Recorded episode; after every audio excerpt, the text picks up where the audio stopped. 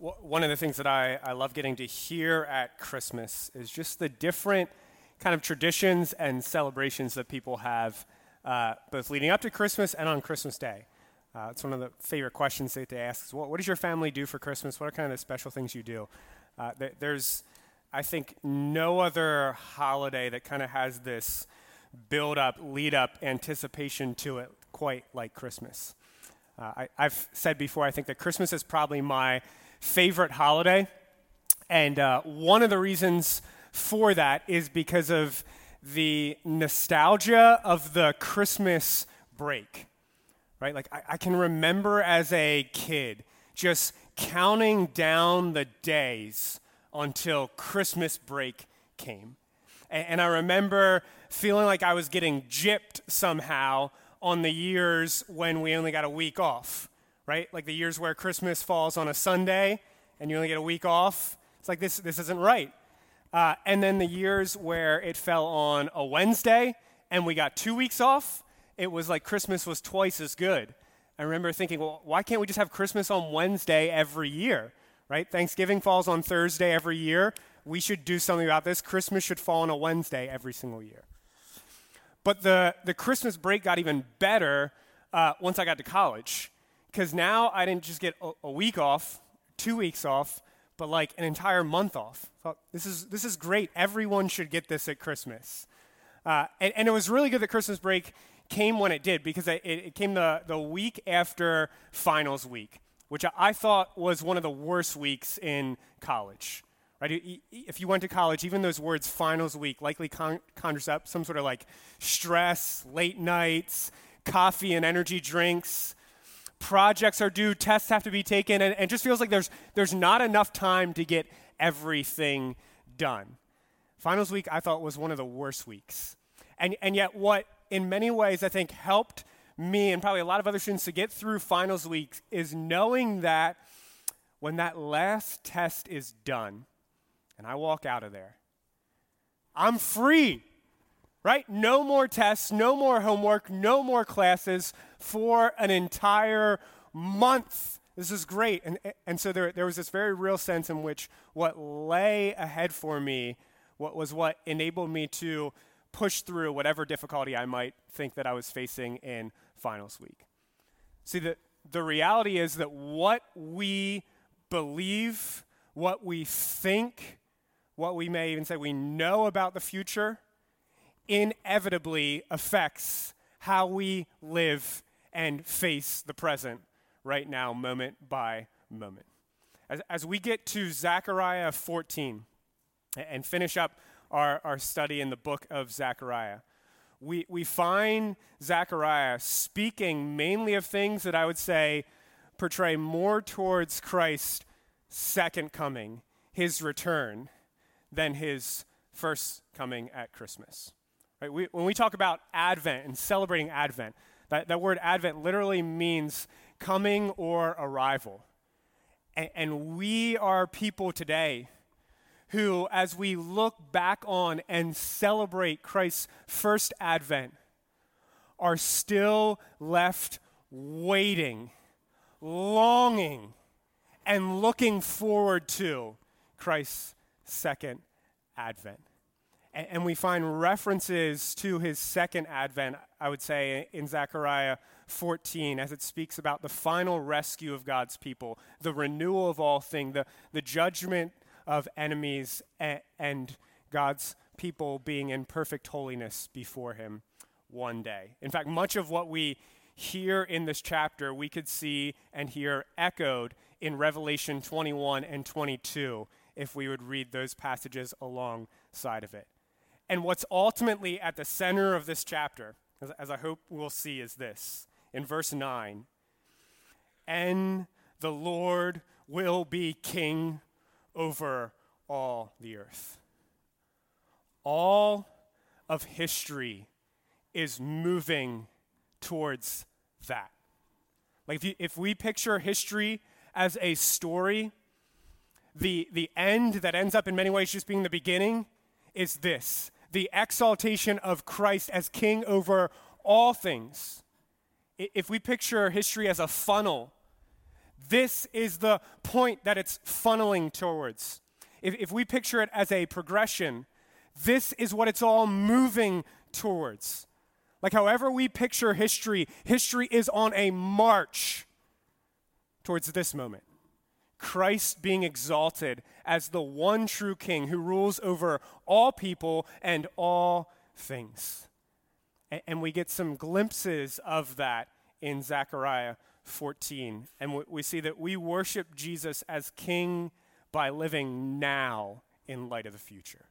We worship Jesus as King right now by living in light of the future he promises when he returns. And so we're, we're going to again break this passage kind of up into chunks, looking at it bit by bit, kind of taking five verses at a time. But, but let me pray for us before we look at the first five verses in Zechariah 14. Father, you are a great and awesome and holy and majestic God. And Jesus is a glorious, exalted, awesome King.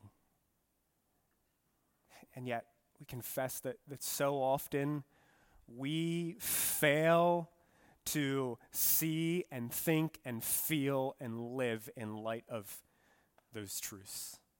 And so I, I pray that th- this morning, as we look out to Christmas, we might be people who, as well, look out to Christ's return and what he's going to do, and that our eyes and our minds and our hearts might be drawn to worship, submit to, and honor him as we leave and head into this week. I pray that you would speak to us through your Spirit. And I pray this in Jesus' name. Amen. Zechariah 14, starting in verse 1. We'll read up through verse 5.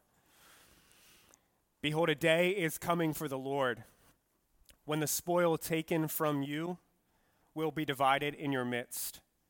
For I will gather all the nations against Jerusalem to battle, and the city shall be taken, and the houses plundered, and the women raped. Half of the city shall go into exile, but the rest of the people shall not be cut off from the city. Then the Lord will go out and fight against those nations as when he fights on a day of battle. On that day, his feet shall stand on the Mount of Olives that lies before Jerusalem on the east and the Mount of Olives shall be split in two, from east to west, by a very wide valley, so that one half of the mount shall move northward and the other half southward, and they shall flee to the valley of my mountains. For the valley of the mountains shall reach to Azal. And you shall flee as you fled from the earthquake in the days of Uzziah, king of Judah. Then the Lord my God will come, and on that day all the holy ones with him.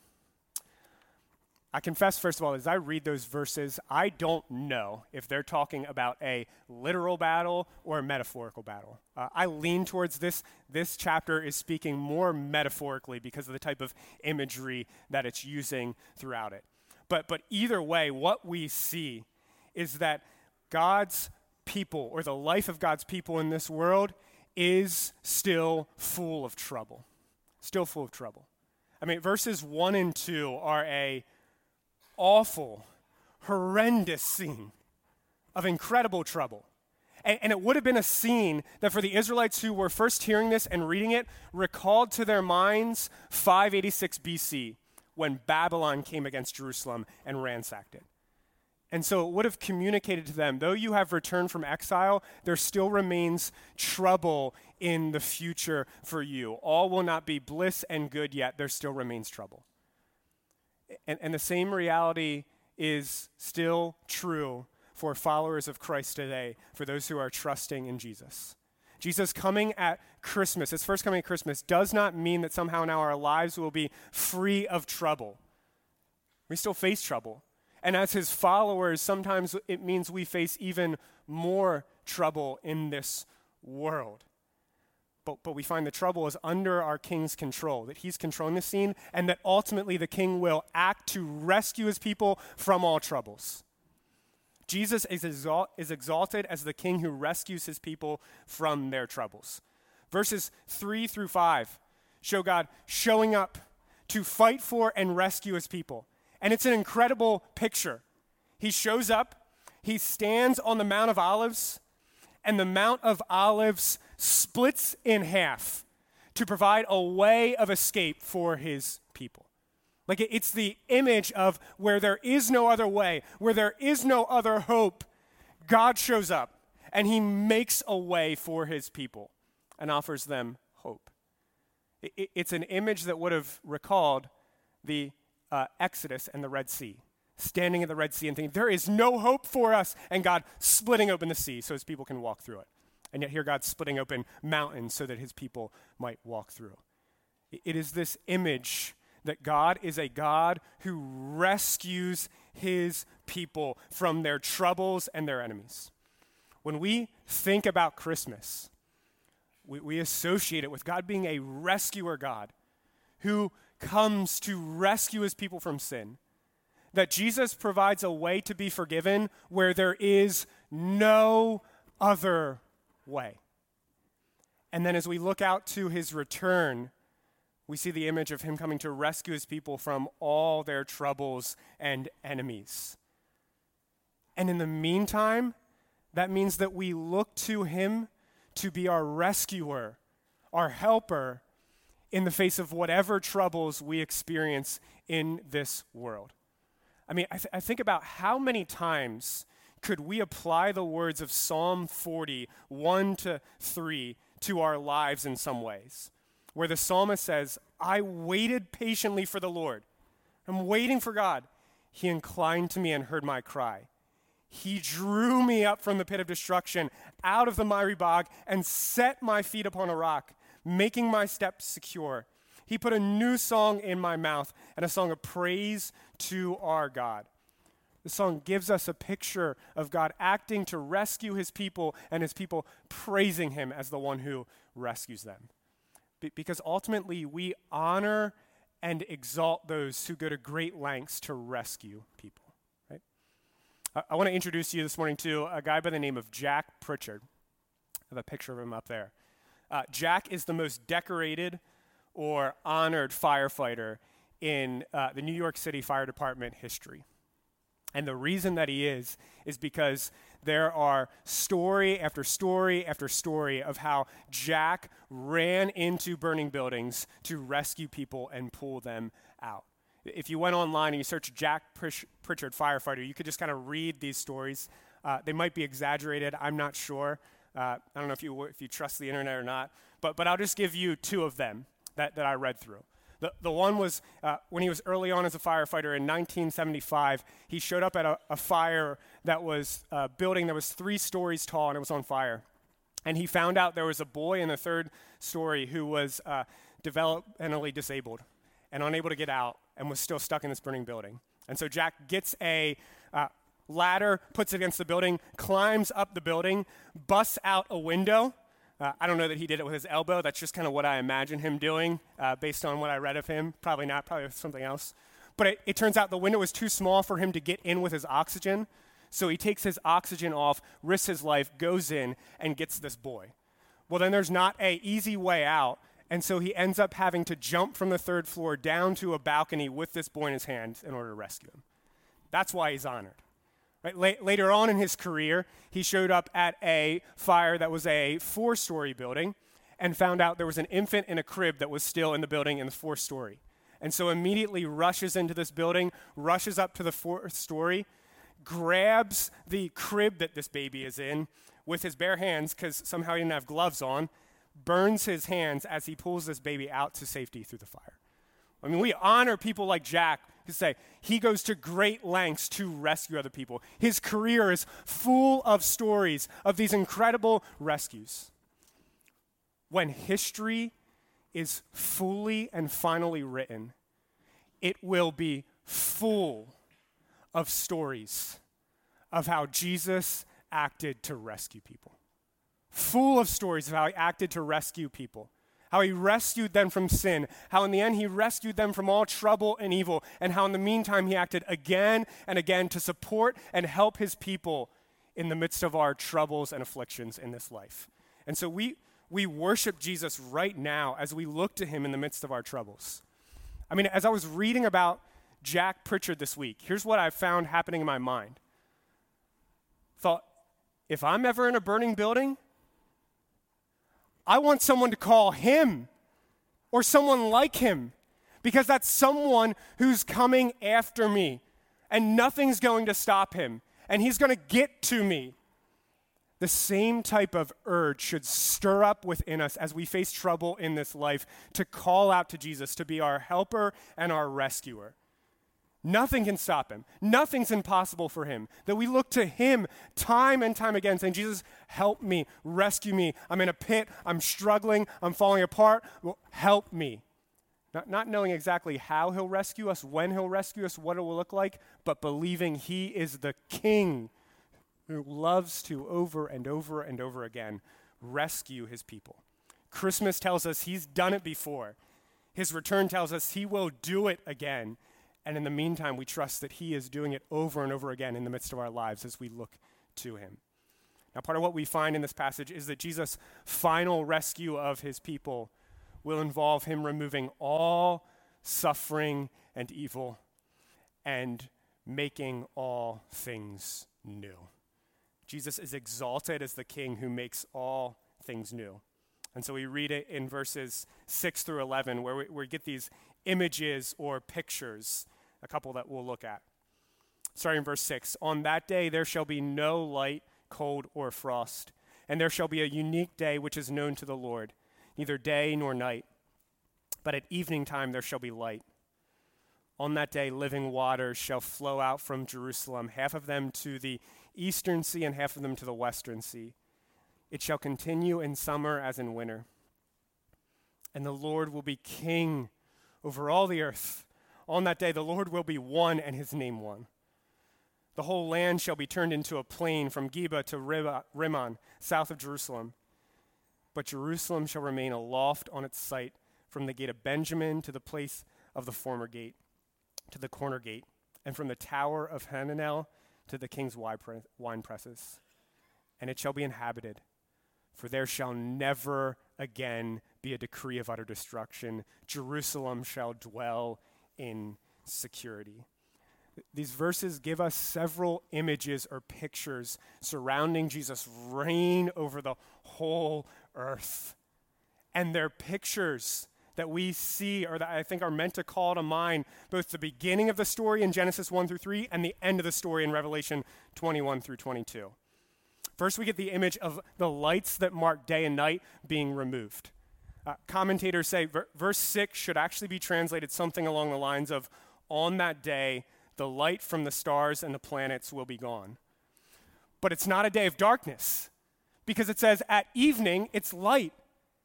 It's this image of a day of perfect light where all darkness is removed. It's talking about Jesus replacing all darkness with what is light. Or, in other words, the day where he removes all evil, all brokenness, all that is wrong with the world, and replaces it with what is right, true, good, and beautiful only. And then we get the image of living waters flowing out and flowing both into the Dead Sea and the Mediterranean Sea. I love what Bryan Gregory says about this verse. He says, Just as copious streams will engulf a place of death, like the Dead Sea, and transform it into a wellspring of life, so the advent of the great king will overwhelm all his enemies and turn a world held in the deadly grip of evil into a place of new life. It's this image of life triumphing over death, of a place that's like the Dead Sea, a desert that's barren, dry, and dead, being full of life and fruit and joy. And then the third image is that of Jerusalem dwelling completely secure with no enemies that threaten her in verses 10 through 11. It's the picture of God's people dwelling in perfect peace without anything to fear, nothing left to fear. This is all an image of paradise, right? A world that is full of light and life and peace and that's completely empty of darkness and death and evil.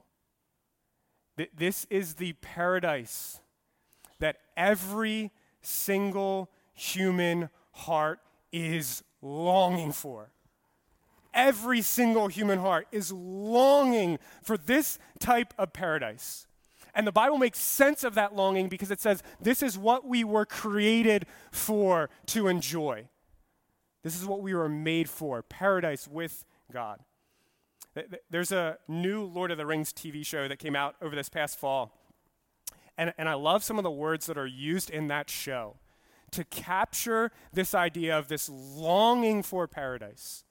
In the show, one of the characters is talking about the beginning of their world, and she says, We had no word for death, for we thought our joys would be unending.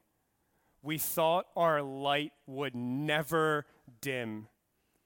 But then she goes on to speak of a great foe who came against their land. And the most sad words are the ones that follow, where she says, Now we learned many words for death. That, that's the story of the world we live in.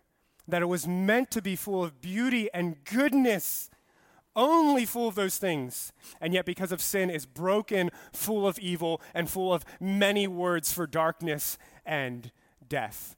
And yet, every single human being, because we long for paradise, is trying to get back to it in some way.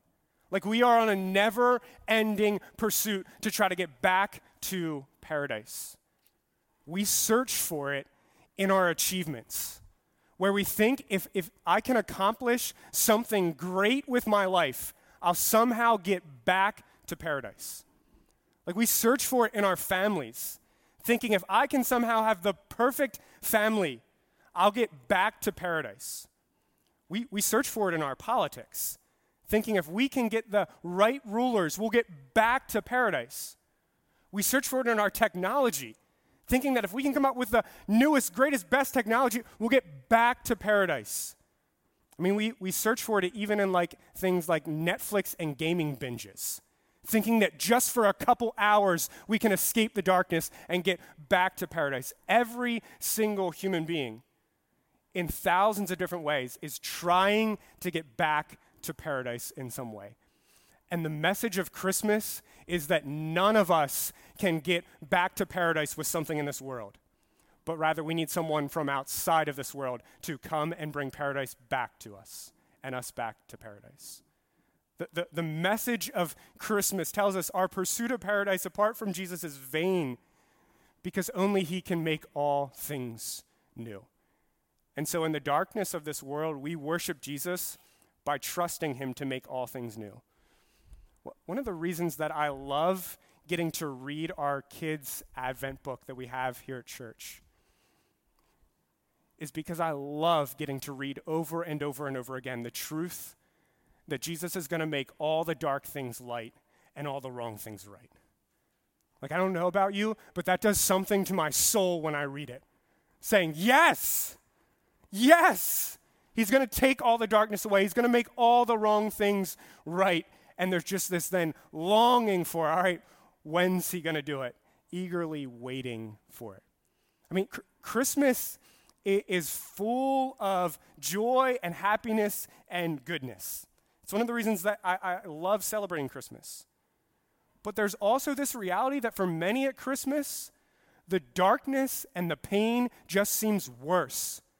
That Christmas ends up exasperating the losses and the evil that we feel in this and leaving us saying again, How long? How long? And, and I want to say, Christmas does not have to feel merry and bright for us to worship Jesus. Because Christmas is a blunt acknowledgement all is not merry and bright in this world. That's why Jesus had to come to rescue us from sin, and that's why he has to come again to make all things new. And so we worship Jesus by trusting him that he really is going to make all things new, even as we groan under the weight of a world that isn't new and doesn't feel like paradise. And we find as we continue on in Zechariah that on the day when he returns, not only will he restore paradise, but he will reign as the only true king. Jesus is exalted as the only true king. Verses 12 through 16 or 15 are a little bit unsettling to me in this passage. And, and maybe you'll see why as we read through. Here's what they say And this shall be the plague with which the Lord will strike all the peoples that wage war against Jerusalem. Their flesh will rot while they are still standing on their feet. Their eyes will rot in their sockets, and their tongues will rot in their mouths. That's why it's a little bit unsettling. And this shall be the plague with which the Lord will strike the peoples. And on that day, jump down to verse 13, a great panic from the Lord shall fall on them, so that each will seize the hand of another, and the hand of one will be raised against the hand of the other. Even Judah will fight at Jerusalem, and the wealth of all the surrounding nations shall be collected gold, silver, and garments in great abundance. And a plague like this plague shall fall on the horses, the mules, the camels, the donkeys, and whatever beasts may be in those camps. Then everyone who survives of all the nations that have come up against Jerusalem shall go up year after year to worship the King, the Lord of hosts, and to keep the feast of booths. I'm going to stop there. Like that verse, verse 12 especially, is just a little bit unsettling to me because it gives us this image of Jesus judging his enemies. And I think why it's so unsettling is because it's really easy to forget or push off that Jesus will one day judge all of his enemies. Everyone who stands opposed to him in the end will face his judgment. Jesus is a good, kind, gracious, humble king. And he's also a absolutely perfectly just king who judges his enemies when he returns. But, but there's something else that's interesting about this passage is that it shows those who were once Jesus' enemies now instead serving him and worshiping him, right? It says they're, they're keeping the Feast of Booths, which is this feast celebrating God's deliverance of them. Like, well, wait a second. So Jesus makes a way for those who deserve his judgment to escape his judgment. We're thinking, well, okay, how? Well, he comes at Christmas, the first time, to make a way for people to avoid his judgment. See, these verses, as I was reading through them this week, I thought, man, verse 12 sounds vaguely familiar to some other things in the Bible. It sounds vaguely familiar to other times where, where God judges his enemies. But then I thought it, it also sounds vaguely familiar to words that we read in Psalm 22. In fact, if you go to Psalm 22, 14 through 15, it says these words, I'll have them up on the screen. I am poured out like water, and all my bones are out of joint. My heart is like wax, it is melted within my breast. Isn't that an image of that? Their flesh will rot while they're standing still. And then it goes on and says, My strength is dried up like a potsherd, and my tongue sticks to my jaws. You lay me in the dust of death. Isn't that uh, an image of a tongue rotting in a mouth? And, and we say these words in Psalm 22 are pointing to what Jesus experiences when he comes and dies on the cross. This is what is so incredible. The same king who will judge his enemies when he returns one day is the king who made a way to escape that judgment for all his enemies by facing it himself when he came the first time. Like the same king who is exalted in judgment is the king who faced judgment so that he might be exalted in saving people from it. That's the incredibly good news of Christmas. And, and, how do we avoid his judgment and experience his salvation? By surrendering to him, trusting him, worshiping him as the only true king. Christmas tells us there are only two real options for every single human being on this earth to trust in Jesus as the King who died for us to rescue us, or to oppose him, push him away, avoid him, and one day face his judgment. See, there's this offense to Christmas. We, we kind of cover it up, I think, sometimes with, with all the bells and lights and whistles, but there is an offense where Jesus coming at Christmas says there is only one king. Right? That's why Herod freaked out when Jesus came. Because Jesus coming at Christmas says to me and to you, Kyle, you are not the king. You are not sovereign. Your life is not your own. You are not the center of the world. I am. And you, you, you must surrender your life to me, your wants, your desires, all that you are to me. Like that, that should unsettle us at times. Jesus, as this king, should have sort of an unsettling effect to us. In fact, I, I wonder sometimes if we aren't at times unsettled by Jesus as a king, is it because we still view him as more of a butler than a king? You, you know what I mean by that? A butler is someone who I look to and I tell them, My will be done, and you do it for me. And a king is someone who I look to and say, Your will be done, and I'll do it. Like there's still this tendency in us to treat Jesus almost as more of a butler, the one who should make my life what I want it to be, rather than as a king, the one who I conform my life to in worship and awe. Yet Christmas should remind us Jesus is our Savior who came to serve us, He came to die for us, and He's our King who came to rule over us. But He is a good, good, good King.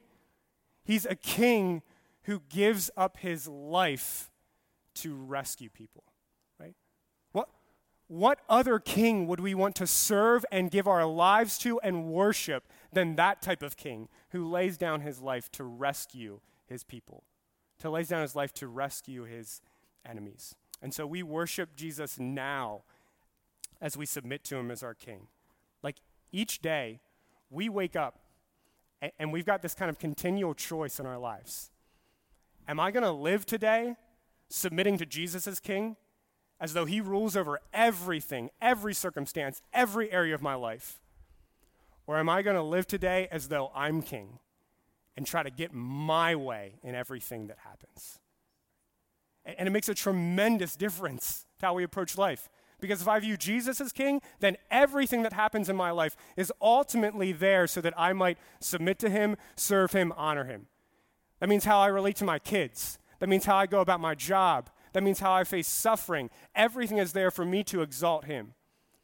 But if I'm king, everything is just another opportunity for me to try to get my way and get what I want. And so recognizing Jesus is the only true king calls us to today submit to him as king and exalt him. And as we do that, Jesus is working to transform us into people who we will finally and fully be in his presence one day. He is exalted as the king who makes his people holy. In verses 20 and 21, we get this image of ordinary things becoming holy things. And so we read, And on that day, there shall be inscribed on the bells of the horses, Holy to the Lord. And on the pots of the house of the Lord shall be as the bowls before the altar of the Lord. And every pot in Jerusalem and Judah shall be holy to the Lord of hosts, so that all who sacrifice may come and take of them and boil the meat of the sacrifice in them. And there shall no longer be a traitor in the house of the Lord of hosts on that day. It's this image of when Jesus returns, he, he, he brings a new heavens, new earth, where his people are perfectly holy. This is Jesus' purpose for us. This is part of why he came to die for us. We, we read in Ephesians 5 25 through 27 Christ loved the church and gave himself up for her so that he might sanctify her, make her holy having cleansed her by the washing of the water with the word, so that he might present the church to him in splendor, without spot or wrinkle or any such thing, that she might be holy and without blemish. See, Jesus didn't just die to forgive us, he died to make us perfectly and utterly holy one day in his presence. Now, why is that good news for us today? First, I think because of this because we're right now called to live lives of holiness and pursue holiness and grow in holiness, obeying Jesus, becoming more like him. But man, that pursuit is hard. And there are a lot of days where I feel like I don't know that I'm making a whole lot of progress. Like, I, I don't know that I'm really growing that much right now in this area. I'm struggling. I seem to be failing more than I am succeeding. And so it's really good news that our King is more committed to making us holy than we are committed to pursuing holiness because he will do it. And so that's an encouragement as we struggle and fall and struggle with trying to pursue holiness in this life. But it's also good news because it means we can look forward to a day when everything that keeps us from seeing and loving and worshiping Jesus as we should will be taken away. I, don't know how you, you feel at times, but, but if I can be honest with you, there are moments in my life where I'm discouraged because my love for Jesus feels so weak. Like there are moments in my life where I'm discouraged because my thoughts of him can be so small. Even though I know he's great and awesome, my thoughts just are so small. There, there are moments in my life where I'm discouraged because my worship of him lacks the type of joy and passion that I know should be there. There are moments in my life where I'm discouraged because I read the Bible and I get these glorious descriptions of Jesus and my eyes just kind of gloss over. Right? Why, why is that? Like, it's not because he's not this great and glorious king right now. I mean, part of it's because we don't see him face to face, but also part of it is because the sin that still lurks within us keeps us from knowing and loving and worshiping him as we should. There's a picture I have that I found this week of uh, the stars out in, I think this is somewhere in Utah. I, I see pictures like that of the stars at night. And I'm prone to think, why isn't that what I see when I go out at night?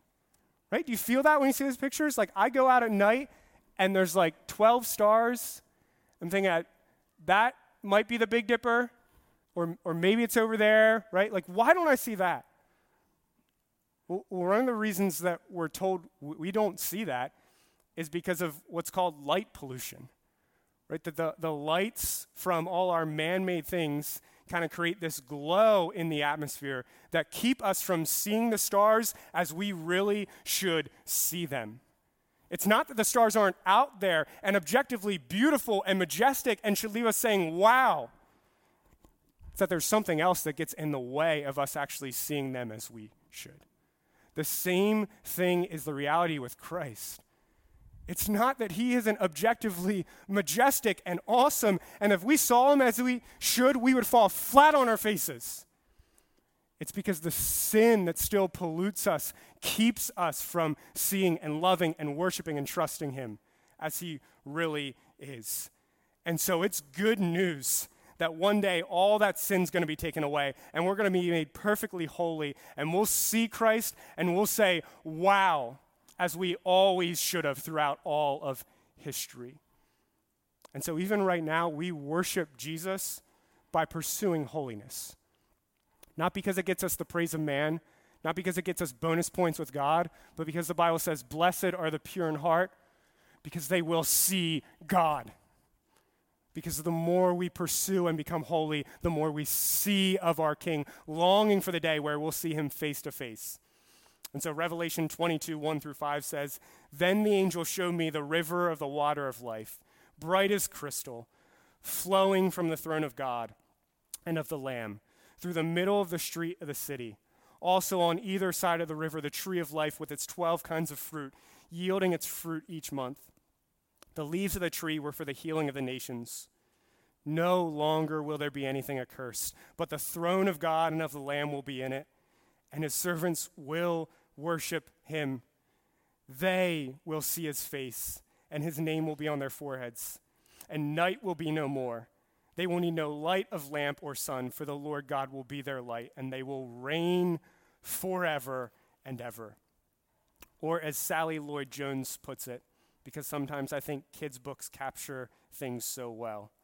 One day, John knew heaven would come down and mend God's broken world and make it our true perfect home once again.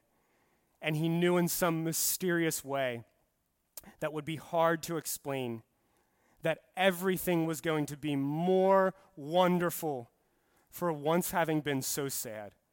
And he knew that the ending of the story was going to be so great it would make all the sadness and tears and everything seem like just a shadow that is chased away by the morning sun. We worship Jesus right now by meditating on the future he's promised. People are all over the place at Christmas. Like you, you might be someone who Christmas is full of reasons to be happy. Everything is going great. Praise God. Or you might be someone who Christmas is really dark this year and really difficult and full of lots of pain. Or you might be someone who's somewhere in the middle. And one of the best things about Christmas is that it introduces us to the one who promises to return and make all things new. And so, if Christmas is great and everything's going well, we can look to him, long for him, and know the future will be far better. And if Christmas is dark and seems hopeless, we can put our hope in him and long for him to return and make it all right. Either way, I, I want to encourage us this Christmas, even as we celebrate Jesus coming as a baby, which we should, to also meditate on him returning as an exalted king, to think about what that will be like and to adore Him right now, even as we look forward to adoring Him in the future. Jesus, we worship you. We worship you. We worship you. We, we long for the day where every knee will bow and every tongue will confess that you are Lord to the glory of God the Father. God, help us to be people who find such a secure hope in you and in your return that it affects how we live day by day by day. That we live submitting to you as our King, looking to you to rescue us, trusting you to make all things new, and longing for the day where we'll see you face to face say, Come, Lord Jesus, come. If it's in your name, amen.